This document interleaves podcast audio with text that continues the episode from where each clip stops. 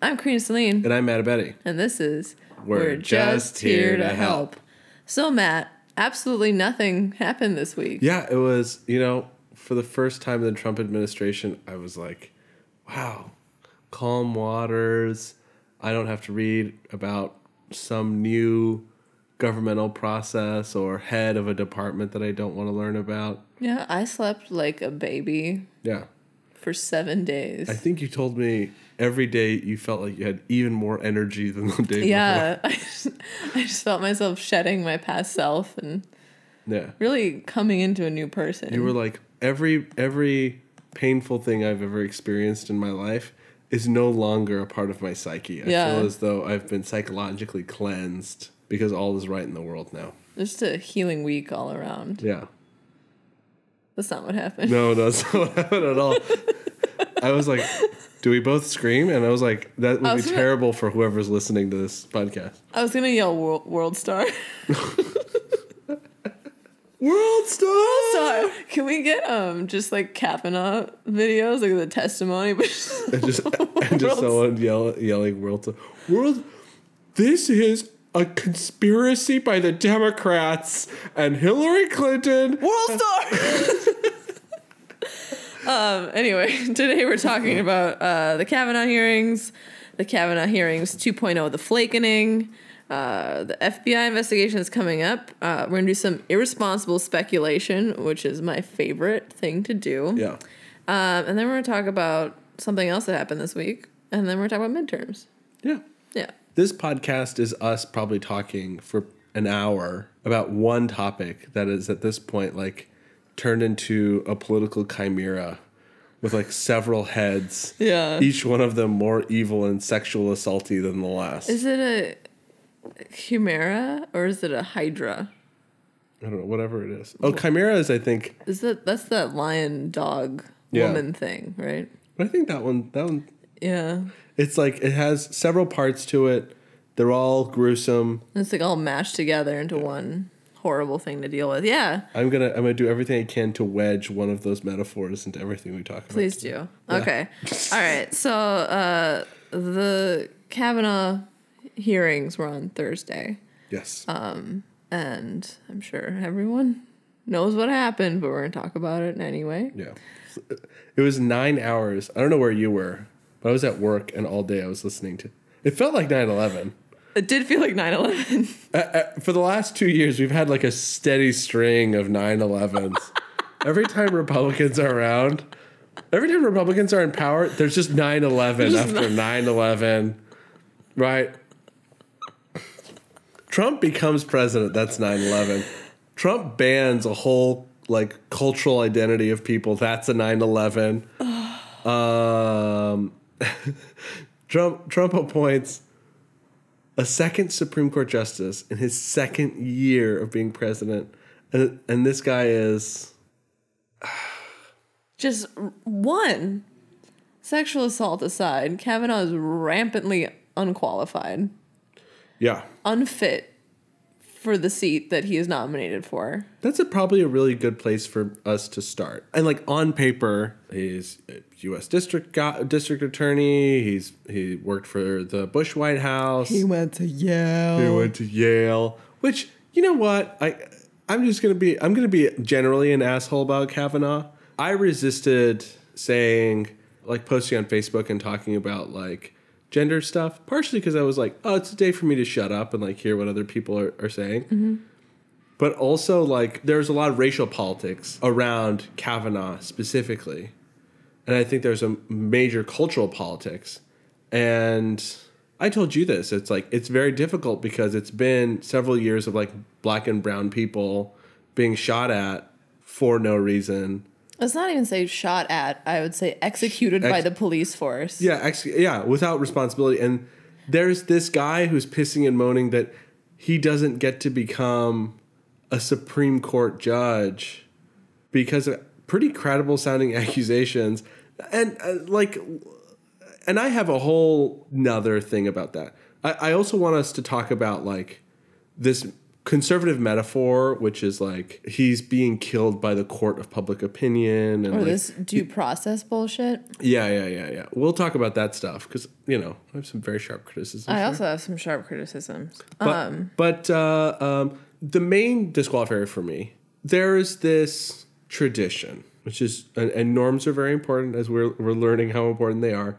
And one of them is this idea that the Supreme Court is a bunch of people who do everything they can to objectively apply the law and have principles that should stand above politics. So big big picture ideas that like people can sit around and go like this person believes that corporations are people for whatever reason and there's a reasoning behind that which is collections of people like organizations of people uh, represent uh, the collective ideas and blah blah blah and those should be treated like okay fine.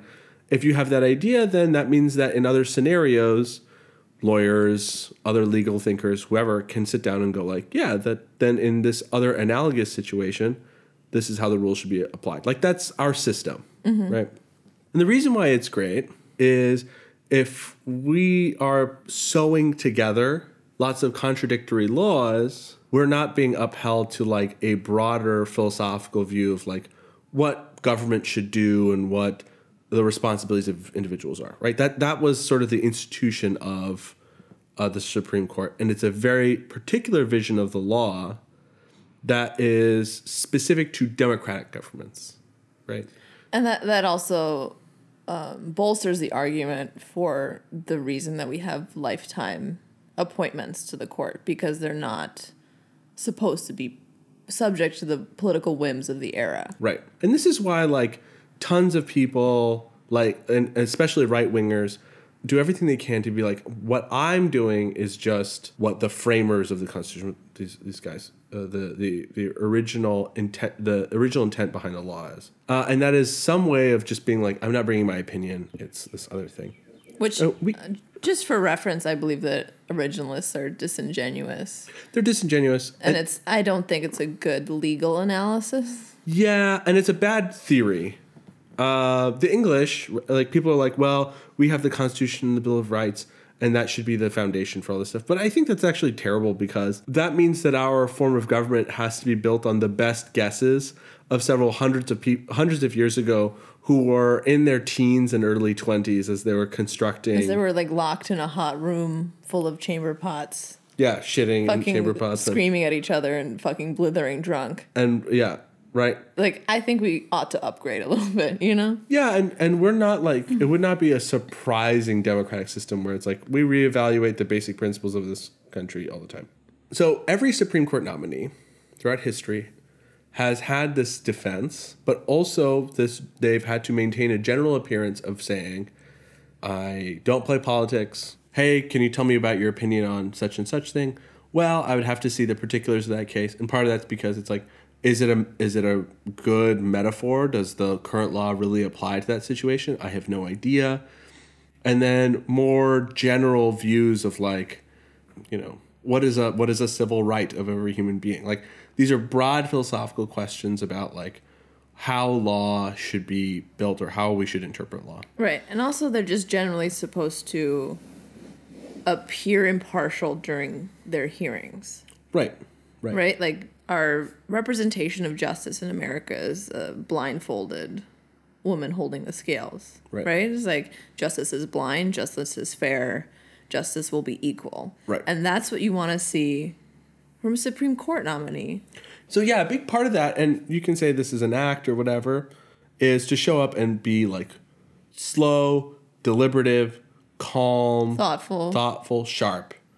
And I mean, I don't know what Neil Gorsuch is like, but I've seen the Supreme Court in session twice, and it's at least when I went, it is straight up the most boring shit ever. It's a bunch of very clean cut people who are like, okay, uh, it's two lawyers who are making a case, and they go like, yeah, well, we think that the principle should be like this, and the judge goes like, hey, well, if that's true, wouldn't these other things be true? Do you also defend like? It's a very very intellectual exercise, and it's very very like calm and dry And if you, it's the gulf of argument, argument, right?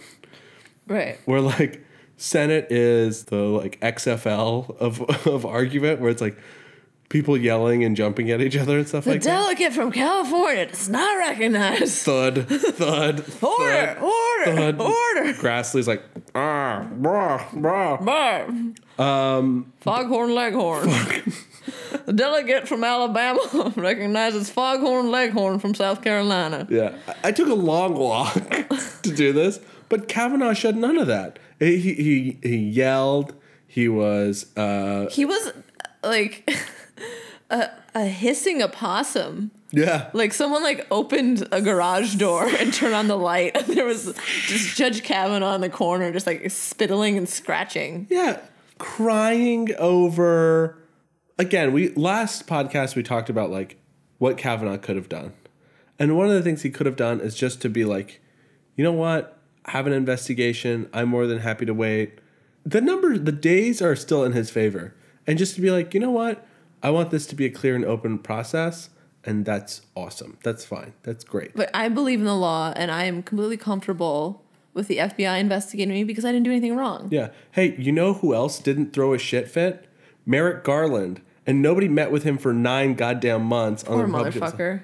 Bro, Right? But you didn't see him like on television going like, I busted my butt and I went I went to Yale. Oh, and I coach I coached my daughter's basketball team. Dude, sorry, this is politics. Uh unfortunately, every once in a while, you get slam dunked on and you just gotta shut the fuck up about it. Here's the thing, among many things about Brett Kavanaugh, is that regardless of almost everything else, he lied several times to the Oh, Senate yeah. Judiciary Committee.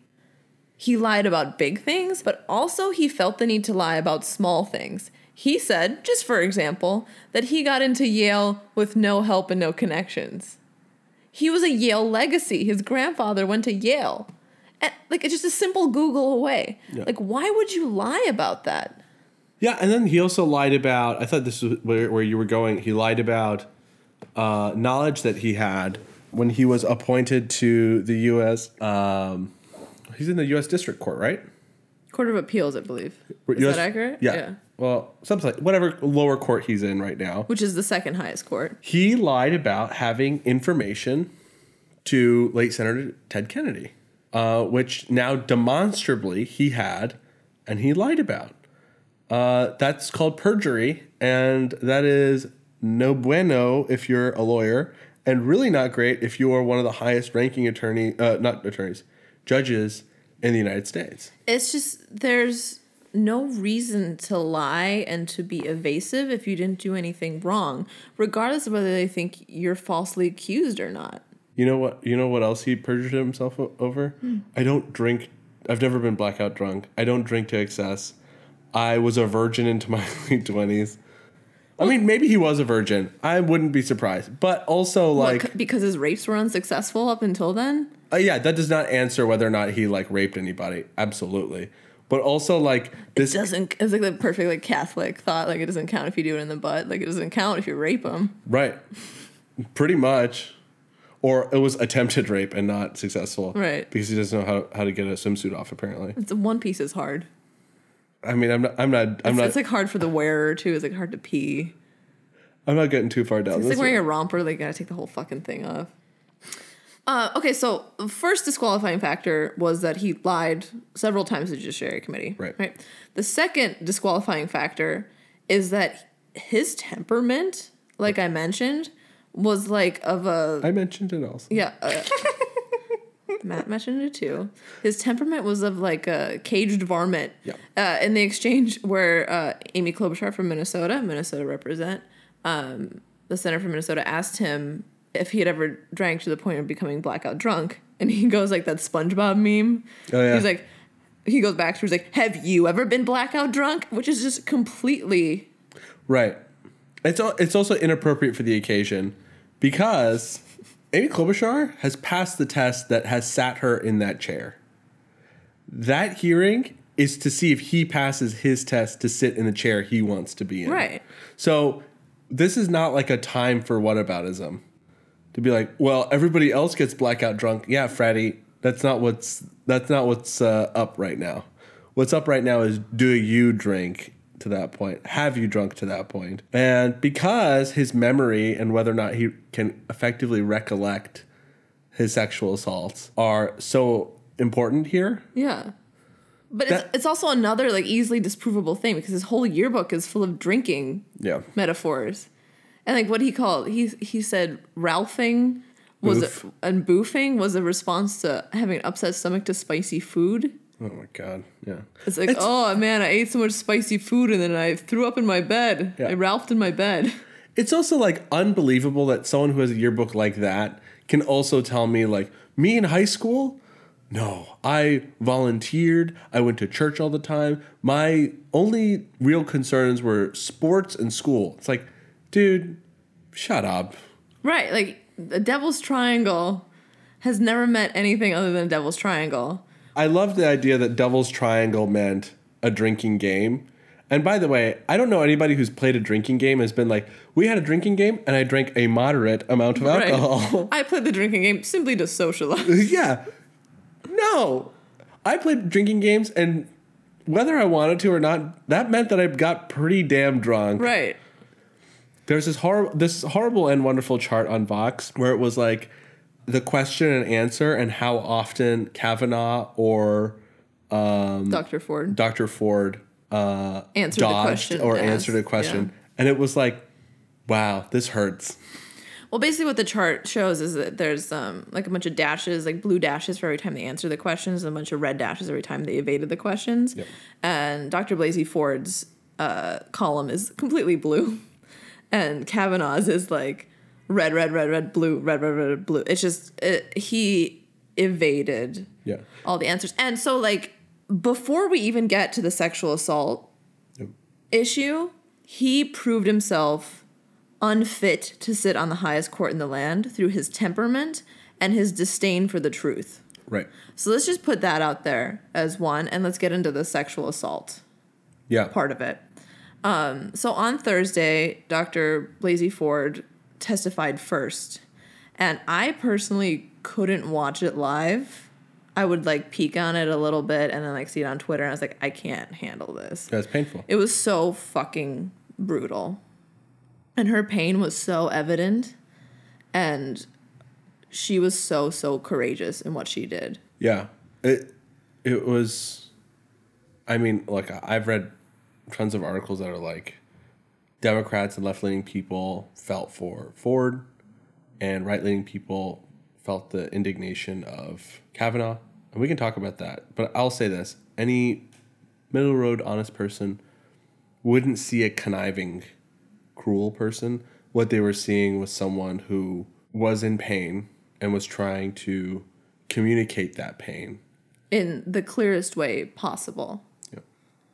Um, Yeah, and I don't think there was anyone who doubted her veracity No. and her honesty. And she did as well as anyone could have possibly done in that scenario. Um, and as a white woman, I also just want to underline that Dr. Blasey Ford was allowed to break down and she was allowed to be uh, sensitive and vulnerable. And that was something that was not um, afforded to Anita Hill Right. Who went through a very similar situation and had to be professional and clear and direct and was asked all sorts of disgusting derogatory questions and had to keep her head. So I just want to point out that um, point of privilege Yeah, on yeah. the part of Dr. Blasey Ford. and even still, she had to be very restrained, you know, in a lot of different ways. Uh, it's still not great. She was she was very clearly someone who was under a lot of control, under a lot of counsel.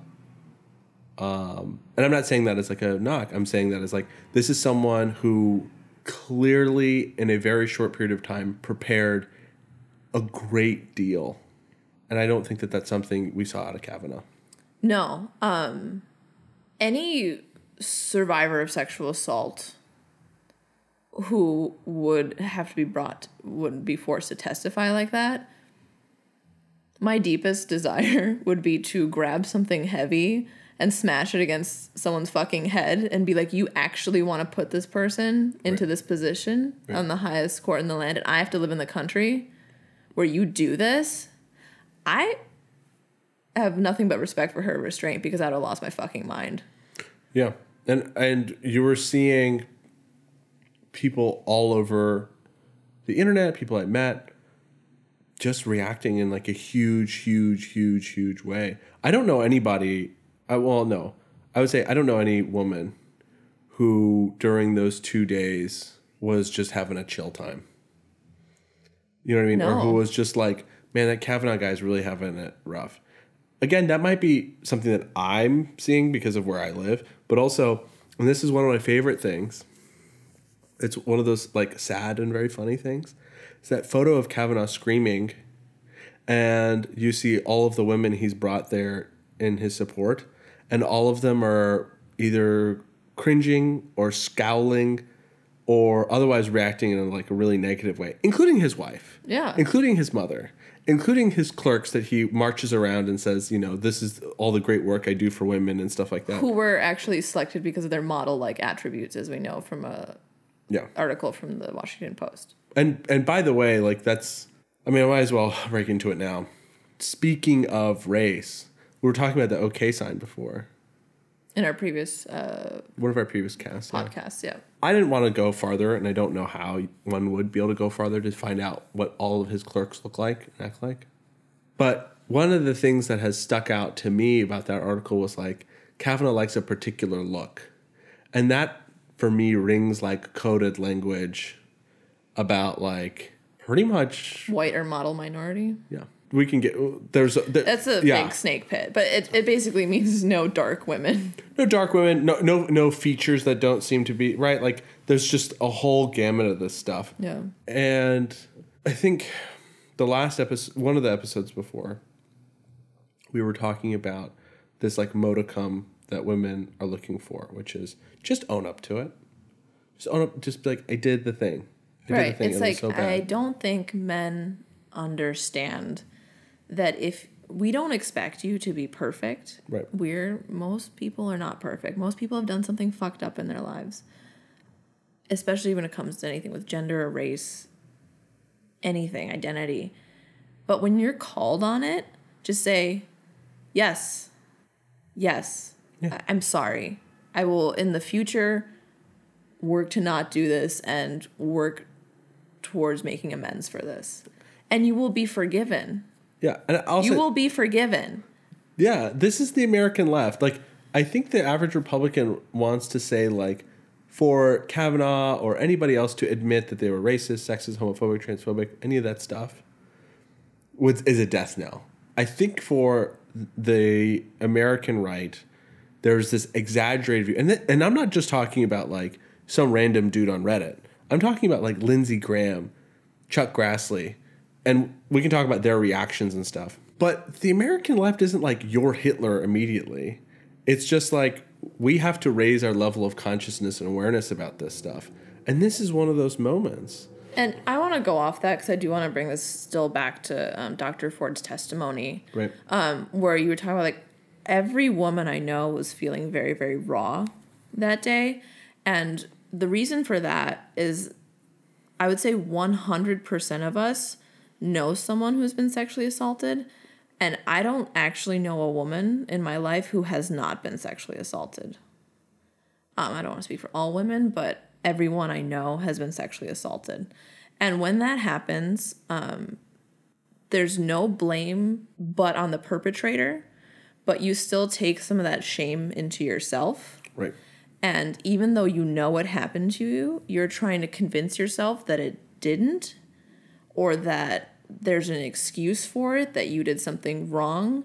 And so that's why the statement, I believe you, is so incredibly powerful. Mm-hmm. And I and I know several other women started crying when Senator Blumenthal said to Dr. Ford, I believe you. Yeah, you had to have a heart of stone not to like cry It was as soon as that, that happened. incredibly powerful.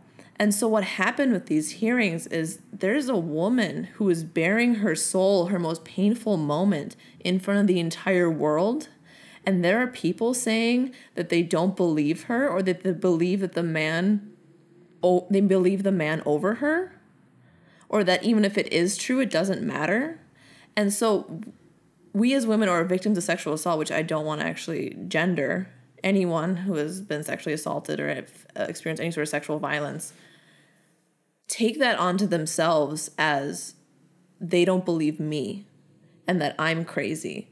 And so for me personally, I was I couldn't get anything done. I know a lot of women who can get anything done because you're stuck in the state of paralysis almost, where you function, you go about your day as a normal human being, but it's still somewhere in the back of your head that this mishigas of pain and shame and doubting your own reality is brought to the forefront.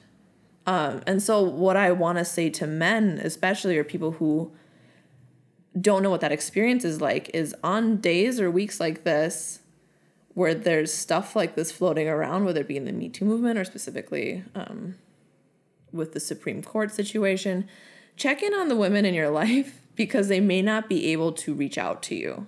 Yep. Like the emotional energy it takes to be like, hey, I'm not okay. I need you to talk to me. I need to make sure that I ate, that I can leave the house, that I'm not going to lose my mind in a bathroom stall. Like that is what being an ally is. Yeah. And taking a moment to see if you're playing into the patriarchy in any way.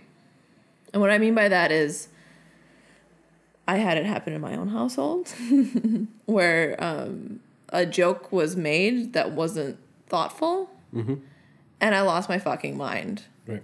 because if you're talking about race, if you're talking about um, misogyny, the patriarchy, there are small actions that contribute to the larger whole. So if you deny the experiences of a survivor of sexual assault, they're valid experiences, that's not that far on the spectrum from actually committing a sexual assault. Because the person who sexually assaulted someone, say in the case of Brett Kavanaugh, um, one of the quotes from Dr. Ford that I thought was most powerful was um, when they asked her what the worst part of it was was the most indelible on the hippocampus is their laughter Yeah.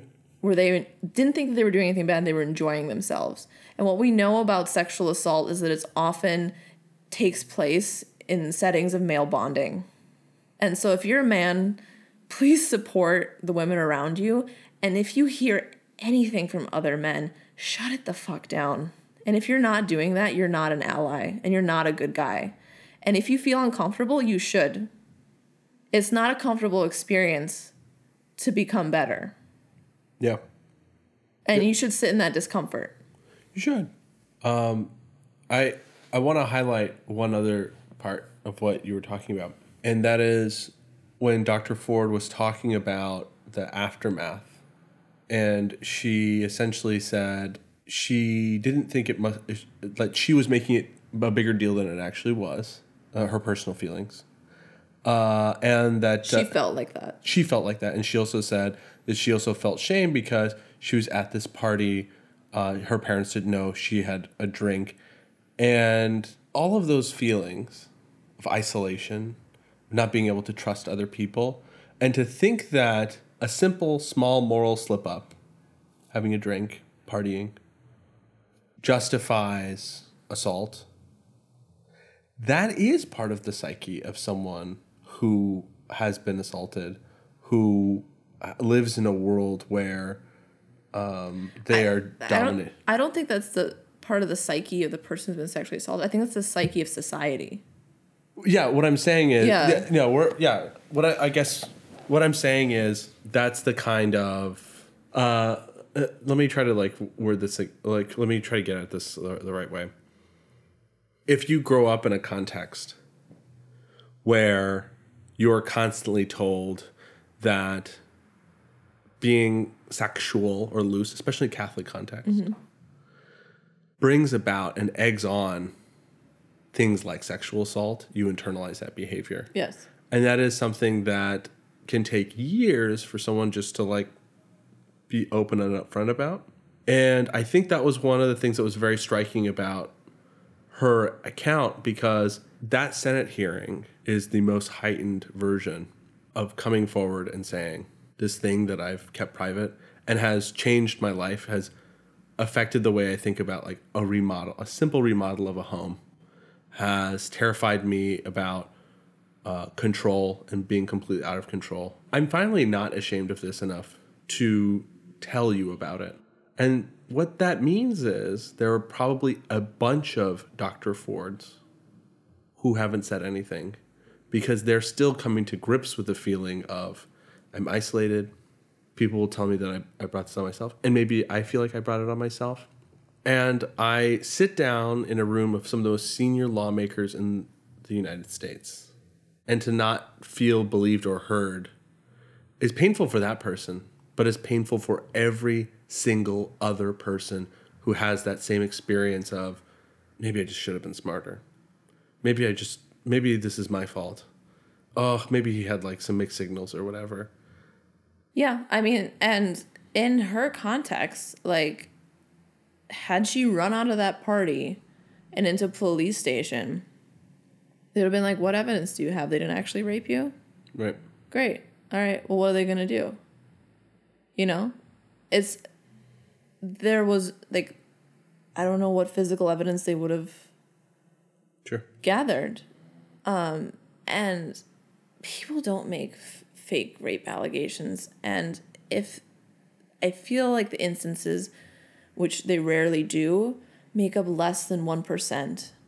And they just, they found out that in Detroit, Michigan, there was a backlog of thousands of rape kits, and they found 500 serial rapists when they tested them.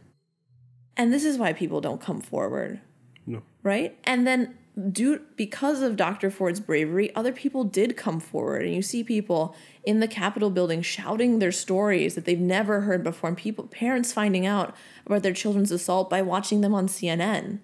And other people who Kavanaugh allegedly assaulted have come forward. There's four accusers right now. Yep. And the Republicans have no interest in it because it's a fucking game for them. Yeah.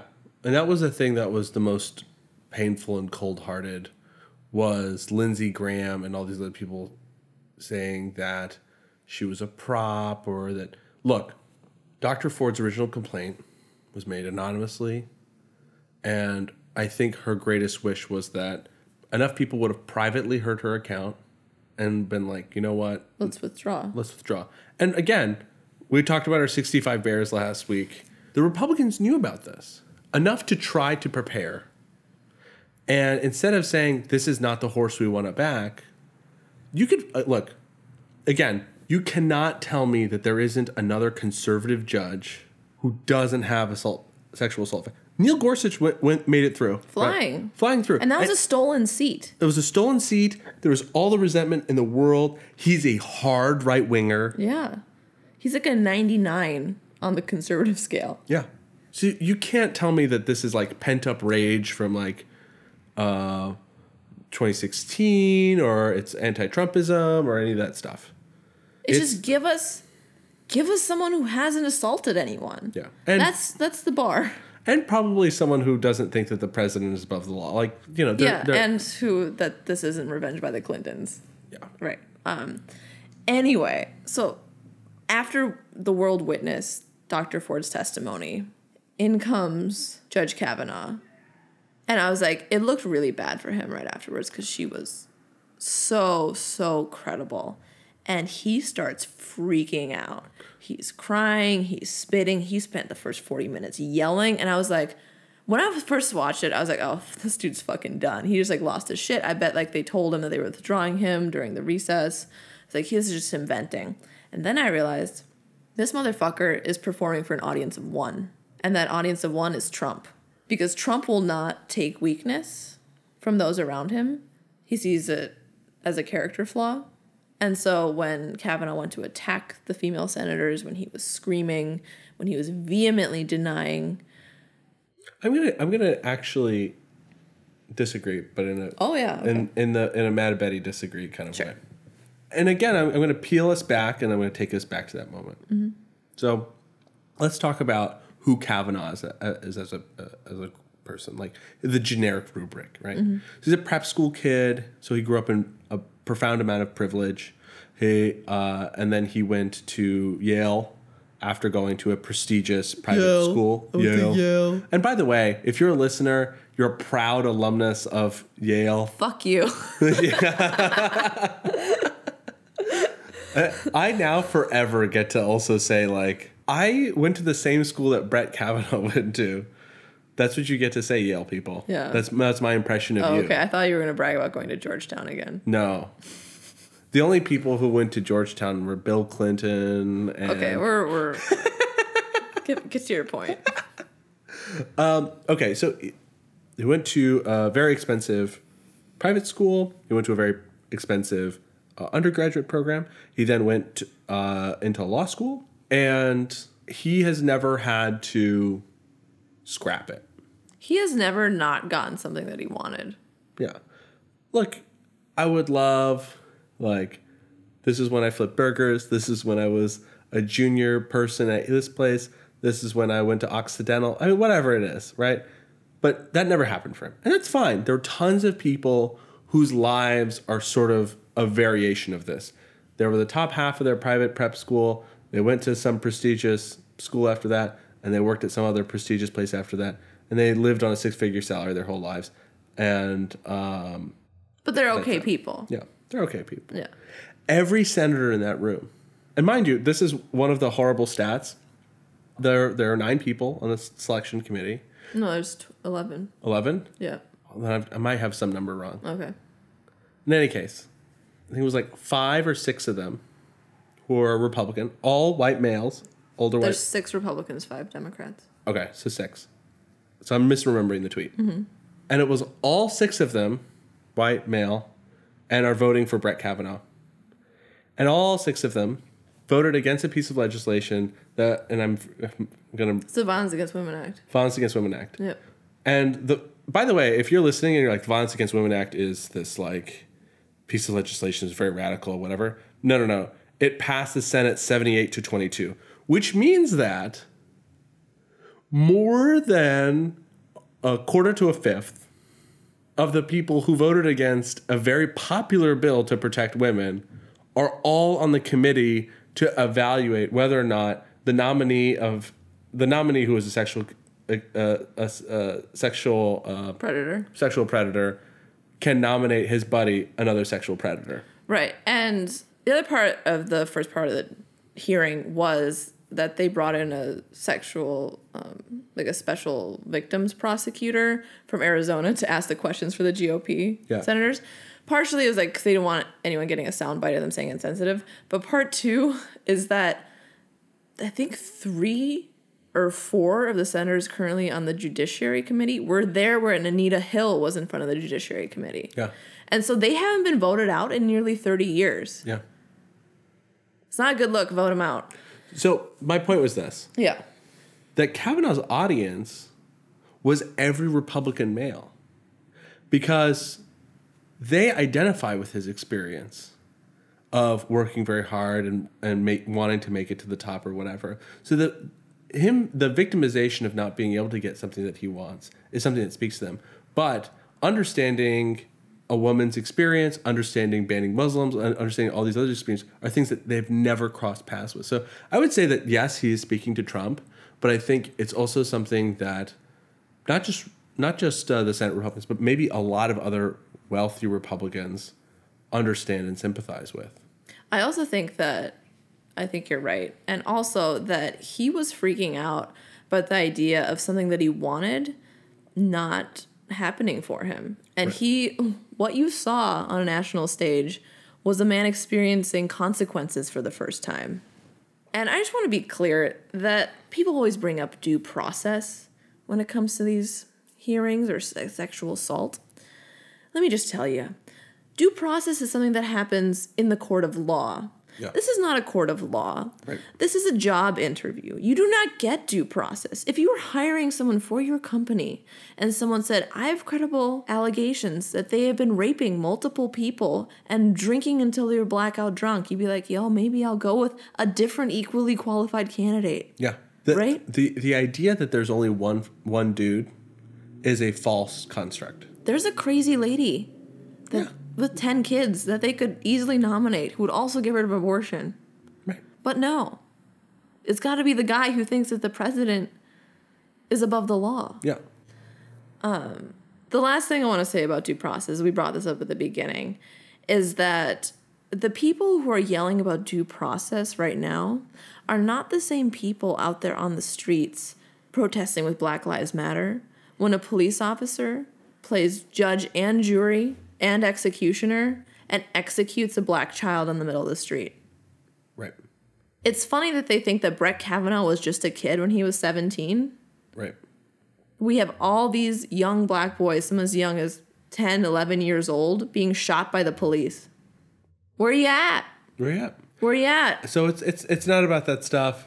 I think the real fear is connected to what we just talked about, and it's something Lindsey Graham said point blank, and a lot of these other Republicans have have sort of echoed, which is how are how is anyone going to get elected? How is anyone going to stay in office? And hey, fun fact: they shouldn't be in office. Uh, being in office means that you have a lot of moral integrity and that you uphold X, Y, and Z and blah blah blah. You shouldn't be in office because what are we teaching our children? What are we teaching our young boys? That you can attempt to rape someone and nothing happens to you? There are no consequences? These are the lessons Brett Kavanaugh learned when he was young and formed his beliefs now. Yep. that women don't have right over their bodies, that gay people shouldn't be allowed to live free and happy lives, that native communities should be oppressed, that black and brown people should be held under the thumb. You know? So, this is an important moment for America as a whole and the future generation. You're not allowed to get away with this shit, and we shouldn't let them. Yeah, and uh, so uh, uh, I I think that part of the fear of the right, and there's a great Atlantic article about this. Essentially, is that the American left has always been on the right side of history, and and you might say like, no, the Democrats weren't, and Republicans are party of Lincoln. No, what I'm talking about is the left wing of politics, um, and the GOP is no longer part of the left wing, as they were when Lincoln was around. Right. And the left, not just in the United States, but generally everywhere else, has always moved the goalposts farther along. And the conservative party in the United States has always had to deal with things like the Civil Rights Bill being passed or, or uh, slavery being undone or uh, any of that stuff You know, all the stuff that they love. that the right loves, right? It's part of like right wing thinking. What the bigger fear I think is for these guys is they're all guys, is if Kavanaugh gets in trouble, people will come after them. And I think that people like Lindsey Graham who are extra upset about this, I'm like, I think you've got some guilt. Th- look, if you're a Republican, right? We already talked about the fact that Mitch McConnell was not really into Kavanaugh.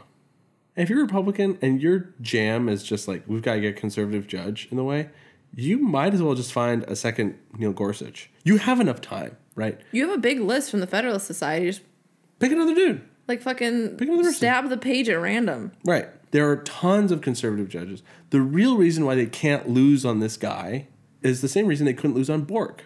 And that is losing Bork symbolically meant that Nixon was in trouble. Nixon couldn't be above the law. And the same thing is being is happening here with Trump, not just about being above the law, but also that gender politics, race politics, uh, ideas about uh, sexual assault and how people can wield their privilege, that is all changing. And the very sad thought is there were a bunch of people who think that us rethinking privilege is a bad thing and not a good thing. And I would say Lindsey Graham is one of those people. I would say Chuck Grassley is one of those people. That's the real thing that's terrifying. And that's the real reason why they identify with the guy because all those Make America Great Again guys are influenced by older white people who think that their old white maleness is about to get upended. And that's what happens when you start to see your privilege withering away. You were never aware of it before. So as your privilege is being eroded, your privilege to commit sexual assault and continue to move on to the highest offices in the land, it feels like oppression. It feels like people are taking things away from you. Well, it's like it's like when equal equality starts to feel like oppression when you've been the oppressor. yeah. I mean, And it's, so let me be clear. Maybe you're a white dude and you're like, you know, I was pretty happy, honestly, being top, top, top dog. You know, this felt good. Yeah. I honestly, my heart of hearts, don't want to feel uncomfortable, and I, I, you know, I like maybe I don't want to performatively disc- show that, but I want to stay on top. It was comfortable for me. I'm just gonna tell you right now. You can either comply, or we're gonna take it from you. I'm dead fucking serious. Time is marching forward. People are marching forward. You should be scared of the people you're oppressing, and you can either come down and make amends and change yourself and be better and not contribute to people's oppression and infringe upon their rights, or we're going to take it back and you're going to be part of the fallout. as always, I, I have a different take on this. Karina's Karina's my my bad my bad woke cop, and I am the good woke cop. And I'll say this: just like toxic masculinity hurts men, ideas about white privilege also hurt white people. I mean, we're and, and I just want to mention what we think. What's so interesting about this podcast is we do get to tussle with ideas of intersectionality, which is how different types of oppression interact with each other. Yep. Mm-hmm. Continue. It's one of the things that makes Karina and I fun. Yeah. People invite us to cocktail parties, and they're like, you know what? We should talk about gender politics and race. Race and I bet Karina's Queer gonna in- incite some nice violence tonight.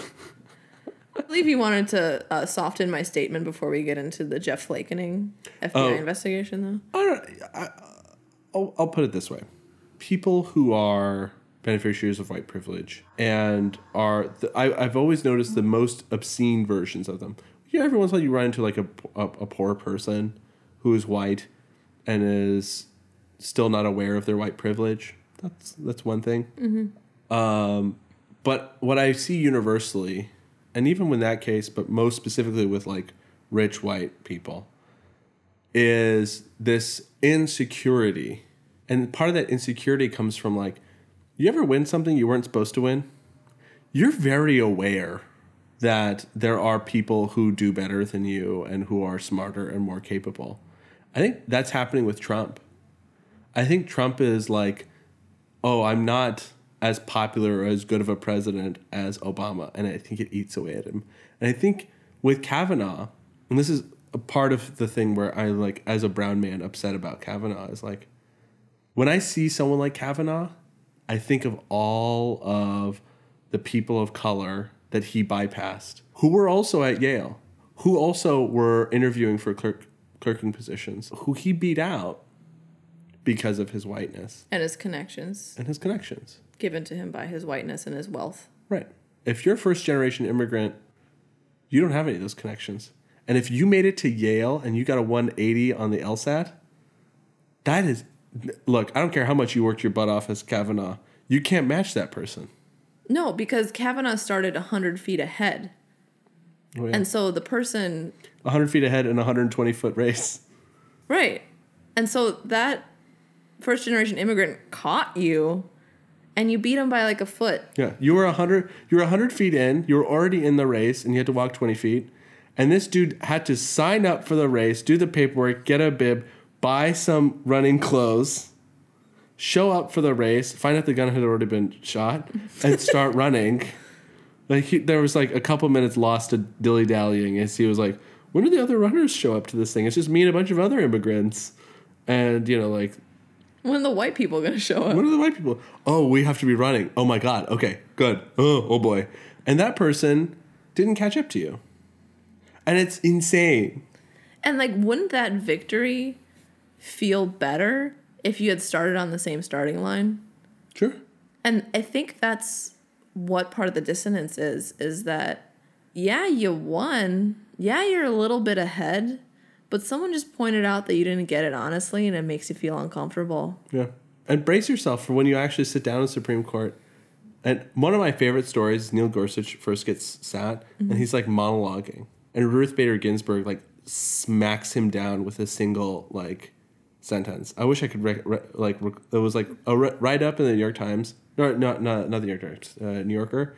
And it was like one of those things where it was like there was no embellishing to it and it felt like yeah that's exactly what i would expect is this like junior conservative guy trying to like muscle his way through and then just getting smacked down by somebody who's like, I've been doing this for d- decades, bruh. Also, You're my son. Ruth Bader Ginsburg grew up super poor, Yeah. got herself through school, got her married, husband. her husband had a baby, Yeah. worked all the way through law school, took care of her husband who was sick with cancer during law school, so she would go to class, take care of their kid, take care of her husband, sleep two hours a night. And she made it to Supreme fucking court. Yeah. Not this fucking ween. Yeah. This fucking ween. It's fucking weird. Oh my god. Okay. So that covers Thursday. that covers just our feelings on Thursday. Our fe- feelings on Thursday. Okay.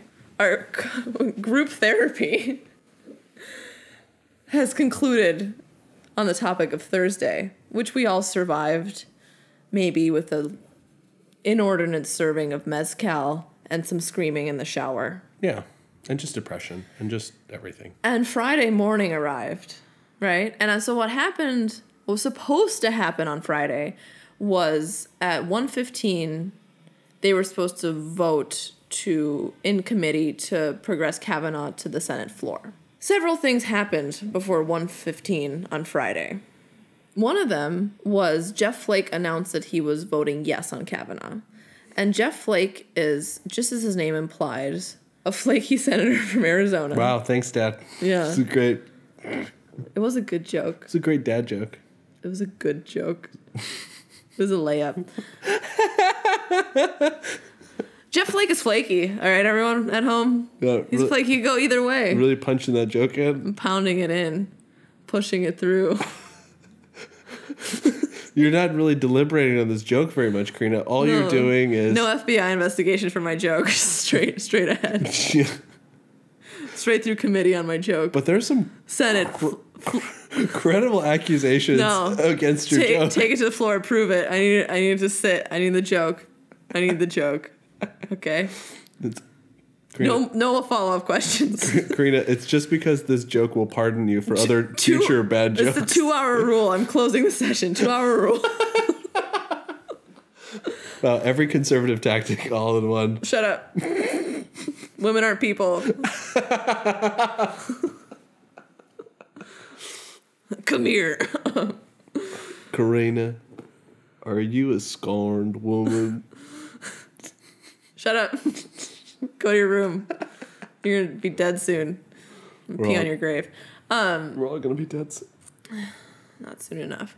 Um, so Friday morning arrives, and a couple things happen. So Jeff Flake announces that he's a yes on Kavanaugh, Yes. um, which wasn't anticipated um, To move him to a Senate floor vote. to, to a Senate floor vote, and and presumably on the Senate floor he would also vote yes. Was the implication of this. So everyone freaks out, right? Because Flake is the deciding vote in the Judiciary Committee. So what happens is, among several things, is two women corner Jeff Flake in an elevator and are like holding the door open. So these women are begging Jeff Flake and asking him to explain himself, and they're just crying and just like so heartbroken. And I just want to mention that I think it's so fucked up that it's on the backs of survivors to convince other people that this matters. And it's so painful to have to relive that. And it was just so heartbreaking. Like, I, I couldn't watch more than a couple seconds of it. So these women are like begging, pleading with Jeff Flake to explain himself. And the whole time, the optics is so terrible. He's just hitting the door close button. And he looks ashamed. He looks ashamed. He looks like he feels very badly. And he's just pounding that door close button, and the women are standing in the door. It's just so bad. Anyway, then there's footage of Jeff Flake sitting in committee looking like someone just stabbed his puppy in the eye. Then they're like getting ready to vote, and Senator Coons um, from Connecticut gives like a very impassioned speech, and he's really good friends with Jeff Flake, and they like travel together, like travel buddies, like Amazing Race, like video buddies type thing. Um, and he gives like a very impassioned speech in the Judiciary Committee, and Jeff Flake like gets up and leaves, and he goes into the um, ante room, which is like the side room to the chamber, and then like Coons gets up and goes back, and then eventually more and more people start going back, and the vote hasn't happened yet. it was surreal. It was fucking weird because everyone was sitting there like ready, like they're all gonna vote fucking yes, and vote on party line. It's gonna be six to five Republicans to Democrats voting yes and no. And then this happens. And so what turned out happened is Coons and Jeff Flake got into a phone booth made for one person and we're like negotiating and Lindsey Graham and Chuck Grassley are like fucking pounding on it and freaking out and yelling at Flake. And he's like no I don't feel right about this. Like, this is fucked up. Like somehow and then like Amy Klobuchar is like fucking working Jeff Flake over trying to convince him and like Feinstein. And Jeff Flake is like I would feel like a lot better if we could just get an FBI investigation which is what everyone was asking for from the beginning. Like Dr. Ford was asking for it um, the Democrats were asking for it. Kavanaugh wasn't asking for it. I though. wonder why he was asking for it in a different. He was asking for something else. Slut. Is this? He's a slut for the Supreme Court seat. He'll take it from anyone to get on the Supreme Court. Anyway, so basically, what happens like mantra of the Senate is like, if you have the votes, you vote. If you don't have the votes, you talk. Right. So they're talking. So it's like 45 minutes past the time they're supposed to vote. I'm supposed to be going to the gym, but I'm just fucking glued to the internet trying to figure out what's going to happen.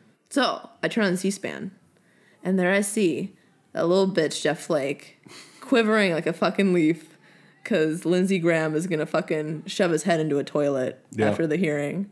And he's like, I would feel a lot better about this if there was an FBI investigation. And Dianne Feinstein wants to vote to have the FBI investigation happen, like have the committee order it, and then Grassley and uh, Graham are like, no, no, no, we need we need the White House to do it. give, me- give me some popcorn and peanuts, Th- th- this is uh. El- leghorn. oh, I I was gonna say elderly Beavis and Butthead. oh God, that's so funny. You said boofed. You said boofed. I said Ralph. Devil's triangle. Devil's So Jeff Flake is like quavering. He's asking for an FBI investigation, and Graham and uh, Grassley are like, "No, the White House needs to order it." He's like, "Well, I'm only comfortable voting yes if we have an FBI investigation, limited scope, limited to a week." And they're like, Lindsey Graham's like rolling his eyes. Grassley's like just staring, and the sound of silence is playing in the background. and so they vote. They vote to confirm to take Kavanaugh to the floor, but Hello, ethics, my old friend. I've come to not listen to you again. Again. Okay, sorry. I have no moral, ethical core. I sold my whole soul to the devil. and now I can only. listen to the core. This is terrible. Anyway, so Kavanaugh's going to the floor, but they need Jeff Flake because it turns out Murkowski and Collins won't vote for Kavanaugh either on the floor until there's an FBI investigation. So now we have an FBI investigation into Kavanaugh that's going to go on for a week. It's hard because the White House has been announced that they are limiting it. Yeah, so they're limiting you the, the, to just uh, Ramirez and uh, Dr. Ford. Dr. Ford's accusations. Yeah. There are limitations as to who they can talk to. So there's a, list of people that they can talk to, Right. which is horrifying. Mark Judge, who was witness allegedly to Dr. Ford's assault and a participant in it, worked at a Safeway somewhere, and that's kind of like one of the cruxes of if they can corroborate everything, but they're not allowed to go to the Safeway. Yeah. Uh, this this is the White House meddling. Uh, it's unethical. My hope is the Democrats take the Republicans to task for this, and that it further tanks and sinks Kavanaugh. I think it's one of those things that is so blatantly thuggery Yeah. that it will tank Kavanaugh rather than save him. Eh, The more time that passes with Kavanaugh, the worse it is for him. Because one, we're getting all the documents that he had in the George W. Bush White House. If you care about torture and shit like that, we're gonna see more of that. More accusers might come forward because what we know about sexual violence is that they rarely limit themselves to just one victim. And we already have four, um, but only two will be investigated. So uh, there's some time, which is good, but it's bad because the White House is meddling. Yeah, and remember, don't let any Republican tell you that he's being delayed an inordinate amount of time. It's a lifetime appointment. It's a lifetime appointment, and the average appointee on the Supreme Court, no, the range, sorry, the range in the Supreme Court is 50 to 100 days before, from nomination to confirmation. He is doing just fine. He's right. He's right on time. You don't have to worry. He's gonna come to full term come and be live birth aborted. Yeah. live birth, uh, part was partial birth abortion, which isn't a real thing. It's just a conservative talking point. to make it seem. Evil. But if anyone deserves to be partial birth aborted, whatever that is, that should be Kavanaugh. Yeah. Very, very late term abortion. Yeah. That, man, that joke is a classic. It is. It's such a good. Antique. it's, Yeah. it's like an evergreen though, Yeah. Cuz it's always edgy, and like really get some spite behind it. You know. Yeah. Yeah. Um. Anyway, it's time for irresponsible speculation. Yes. Irresponsible speculation, everyone, is where I put on my tinfoil hat and say what I think is going to happen. My irresponsible speculation for the week is I don't know what's going to happen anymore. Oh, man. You know that meme of like Trump standing on the White House lawn and there's like a kid with a lawnmower? Mm-hmm. And it's like the the caption was, "Do you know what's going on?" Yeah. That's me. I have a pretty optimistic vision of what's happening. Yeah. So I think that Republicans right now have a losing hand. Last week, I talked about the fact that if they were to get rid of Kavanaugh, that 50 to 100 day window still kind of applies, right?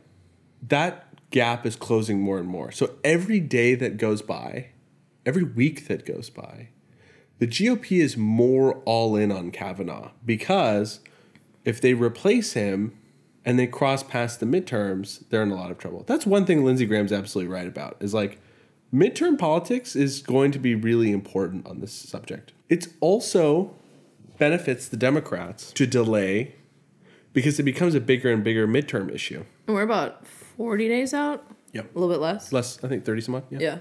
that plays into Democratic Democrats' hands in a couple ways. One, there is some mixed polling that says that even Republican women are now turning on not just Kavanaugh but the Republicans generally. And we saw that people from all around the country, everywhere, were going to bars and like coffee shops and cafes and diners to watch the hearings. Yeah. And there were just photos of women just sitting by themselves, all in a line along a bar, just watching, like in the deep south. Yeah. And there were people, like women calling this CNN. She's like from the south or something, typically deep Republican area. She's like, I'm 76 and I've never told anyone about my sexual assault, and this is bringing it all back. And what we know from the Anita Hill hearings is that Republicans got fucking rammed the following year. Yep. We ran back. We ran back. oh my god. Uh these pussies are grabbing back. Grabbing back. Snapping necks, taking names. So Moving onwards. moving on. Too many rape jokes. Too many rape jokes. I get to make all of them. Yeah. Well, I'm gonna have to wait for like a very racially charged topic so I can make Yeah. Karina sit through a bunch of my race jokes We'll just sit quietly and listen. and listen, which is what you should all be doing. Anyway. Um, I, there's been a, there there was there was one set of posts that was floating all around social media, and it was like men need to shut up and listen, and I was like, yeah, I'm down with that, and not like an angry way, just like yeah, I, I agree with that. Someone else is going through some pain, you know. I don't sit there and talk to them about some other bullshit. I sit down and go like, all right, yeah, tell me what's up. I I want to hear you out. Yeah. And day two, I started seeing posts that were the exact opposite from like another cohort of women that were essentially like, men need to stand up and say something right now because your silence is deafening. And then there's a third wave of posts that was like, we need to accept that men are also victims. And I was just like, what is all of this insane shit? It's just so, uh, it's a little oversimplified. All three of those points of view are, are correct and can simultaneously exist. Exist, yeah. But like, it's it was interesting to watch for me at least. Those waves hit social media. Well, it's like I think people are like, this is the base level of decency. And someone's like, wait, you know, they should be doing more. And then everyone's like, oh yeah, he should do that. Or everyone should do that. And they're like, okay. And someone else is like, you know what, there are other and everyone's like, oh, that's good. And that's good. That's actually not it's not a bad thing. Yeah. So It's not a bad thing. It's like we're just elevating the discourse. more optimism. Yeah. average up and down democrats on the general like nationwide ballot are 8 percentage points up mm-hmm. again generally broadly speaking to make it a wave where democrats win both senate and house and in big ways by the way mind you like the map right now for democrats is really bad For the Senate. for the senate It's uh, because more of our seats are up than more than their seats. But it could be if Democrats have a wave, it could be devastating for Republicans because that would mean for 12 years, a number of seats that were relatively safe for them were actually occupied by Democrats. And that's huge. It also means that the next few cycles will be just picking up seats we were supposed to have all along. Washing the blood from the underwear of the Senate and replacing it with the blue fluid seen in many periods. Again, this is a joke I'm not going to touch, Karuna. Matt just looks visibly uncomfortable. I'm not visibly uncomfortable. I'm extremely uncomfortable. extremely uncomfortable. Uh, but I think that Kavanaugh is turning into a rallying point, not just because of sexual assault, and that is really big.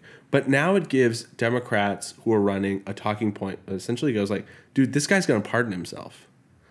Uh, Brett Kavanaugh, and even for uh, in Alaska, like Murkowski standing up to Trump on this will mean she's probably will lock up a a solid indigenous vote. Yeah. favor. It's already a right leaning state. Yeah. But to lock that vote up, um, so th- that's some good news. I think another piece of pretty good news on this front is I don't think that the investigation is going to flip Murkowski and Collins. And I think what's going to happen is F- Flake will more and more over the next week. This is my guess. You can't guess with Flake I- due to his name and nature. I think that that elevator moment is no small thing. I, it also, I just put it in context. Like he said, it wasn't necessarily only the elevator moment. Is that he had people in his life come forward and tell him, like that they had been assaulted, and he's like, I had no idea. He's also, and this is like me maybe stereotyping a little bit. He's Mormon. I have a lot of friends who are Mormon. I don't always agree with their political views, and they're they're Mormons of very very many stripes. But what one of the things I've noticed generally about Mormons is like this kind of like ethical bar. I don't, I don't trust Jeff Flake as far as I can kick him. You know, I don't trust any of them, but yeah. it's not far. But like this investigation, whatever it turns up or doesn't turn out, or however it's hamstringed or whatever, gives Murkowski and Collins a cover for voting against. It's like there's too much doubt. There's too much doubt, right? Because we know that Kavanaugh is going to repeal Roe v. Wade, and that he's very anti-abortion, Right. and Collins generally in the past has voted with the women's right to choose. She's typically moderate on that issue. So hopefully it'll it'll just give them a little bit more time to find some more cover to vote against him. However, nothing in this hellscape seems to be working out great. Um, so we'll see. Yeah. I can I can also paint the dark a dark vision of what will happen. Paint a dark vision of America. So the dark vision is the investigation happens. The FBI investigation. The, the FBI investigation happens. And Re- Republicans are able to say, look, they're able to take the standard to like a court level standard. Could you sue him tomorrow? Well, you couldn't sue Kavanaugh tomorrow. There's not enough evidence to do that. So, as far as we're concerned, the man's vo- name is clear. And Flake gets to say, well, I did the investigation as best I could, and uh, it's time to bring this guy up for a vote. And we could lose Mnuchin, who's in West Virginia. He's a Democrat. But if he does- Manchin. Manchin. Mnuchin. Uh, Manchin. We could lose Donnelly. Donnelly, who's in Indiana. Indiana. Heidi Heidkamp. Heitkamp, who's in North North Dakota. Dakota. And um, Murkowski and Collins could switch. I don't think they will. At this point, I really think that there is enough pressure on both of them. And I also, th- I mean, I don't want to be this person, but I am going to, because they are women, they are probably going like, I have a friend, I have been through, mm-hmm. I understand the thing that she say. Yeah. I don't know. Some women are fucking shit, dude. The women who are like, My son might be accused of raping someone. and I'm like, maybe you should teach your son about consent. And so there won't be any issues of him raping anyone. What do you think mothers sound like? They so- when they're talking about their rapist sons, they sound like this. They sound like the stereotype of Long Island Jewish mother. Where were we? I, I'm fucking so tired. I want to have a glass of mezcal. oh my god, that sounds great. Um, I do want to say two things. One, please go vote and get everyone registered to vote. For God's sakes. For God's sakes, because if he does get put on the court, if any conservative judge gets put on the court, it's gonna be the first time in 75 years that the court is conservative leaning. And if you would recall what 75 years ago was like, it ain't good. And what you can do to protect yourself is elect Democrats who aren't beholden to the Russians and generally protect your voting rights and the rights to your own body on a state level. And that's why, uh, while federalism has been a naughty kink for the Conservative Party for years and years and years, it now it can become our dirty fetish. Right. Okay. Two, I want to share some good news with you. You want to hear some good news? Yeah, I love good news. Yeah, I'm like that Dave Chappelle meme where I'm like scratching my throat and I was like, y'all got Really some that, good some of that good news? Y'all got some of the good news? Uh, a judge decided, this is a big deal, that Senator Blumenthal and the uh, congressional Democrats have standing to sue Trump over the emoluments clause. Oh, right. The annulments clause. Emoluments clause. Emoluments clause. what the emoluments clause is is a clause that prevents the president from taking money from foreign princes, governments, etc. while he's in office. He can't be enriched by the office. Right. And not a lot of people have been able to sue. Like the lawsuit's been dismissed several times because people didn't have standing for it. And standing just means like you have the right that you're affected by this to sue. And again, this matters who's on the Supreme Court because it's likely to go to the Supreme Court to eventually be decided. But we get to see discovery. And that's what happens when you sue someone. You get to see all the information that the other side has. So we'll get to see some documents and maybe some tax returns. Oh my god. So get hype! it's gonna be great. Hyped up. Amped up. I'm turned up. Turned up. Blumenthal is the one that got the standing. He's also the man who said, I believe, you. And I want everyone to know at home that I believe you and it's not your fault and you matter and we love you. And you know, I think that we were talking about like bottling up feelings Mm-hmm. and feeling like I feel bad that I even am in this situation. Mm-hmm. It is okay to feel like this sucks and it's shitty and it's bad. It's a 9 11, man. You should feel bad. You should feel bad. And for Karina and I, it's kilos and caffeine. If we I can, can't drink coffee though, so I just have like a nice green tea. But Yeah. Matt drinks coffee. I love coffee. And then we lift weights. lift weights or just talk to somebody who who you can vent and send all caps text messages back and forth to Yeah. and They're borking him. They're borking him. they're borking him Getting borked. and then and then, put, and then put it on your instagram page that you Yeah. share with, with with one of your best friends and um, really just check in with yourself and also check in with your friends uh, i'm a man and this has been very stressful and, and anger inducing for me uh, for a lot of women in my life it's been um, it's been horrifying it's really important to be there for your friends but also just kind of be there for yourself and if you can't go into work you need to like uh, chow down on some food. I know that's like a big thing for some people. Uh, if you're like Karina and myself, we gotta go get out some anger by putting uh, iron and rubber plates into the air.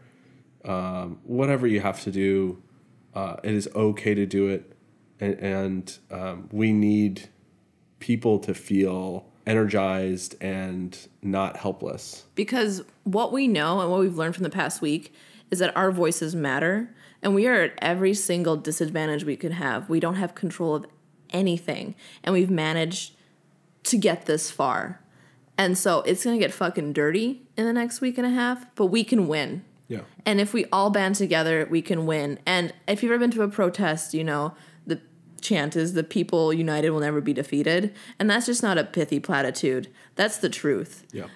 If we unite, we can win and overcome this. We were able to push back the Muslim ban. We were able to thwart a lot of immigration stuff. We saved the ACA. You say the ACA. It's still being eaten away at in a lot of ways, but the the main the ship is mostly there. They took a bunch of stuff down. They've made things worse, but we're holding the line. Always keep this in mind. Part of the strategy is to wear you down, and taking care of yourself means accepting that you've been worn down a little bit and that you need to like peel back and get back into the front lines and keep working. Yeah, and I want to end the podcast on this note, and it's a quote from Dostoevsky, which is very apt. Um, the darker the night, the brighter the stars. And you guys are all bright stars. Yeah. So, all right. Good question, guys. Uh, I'm Matt Betty. I'm Karina Celine. And this is We're, just here to help.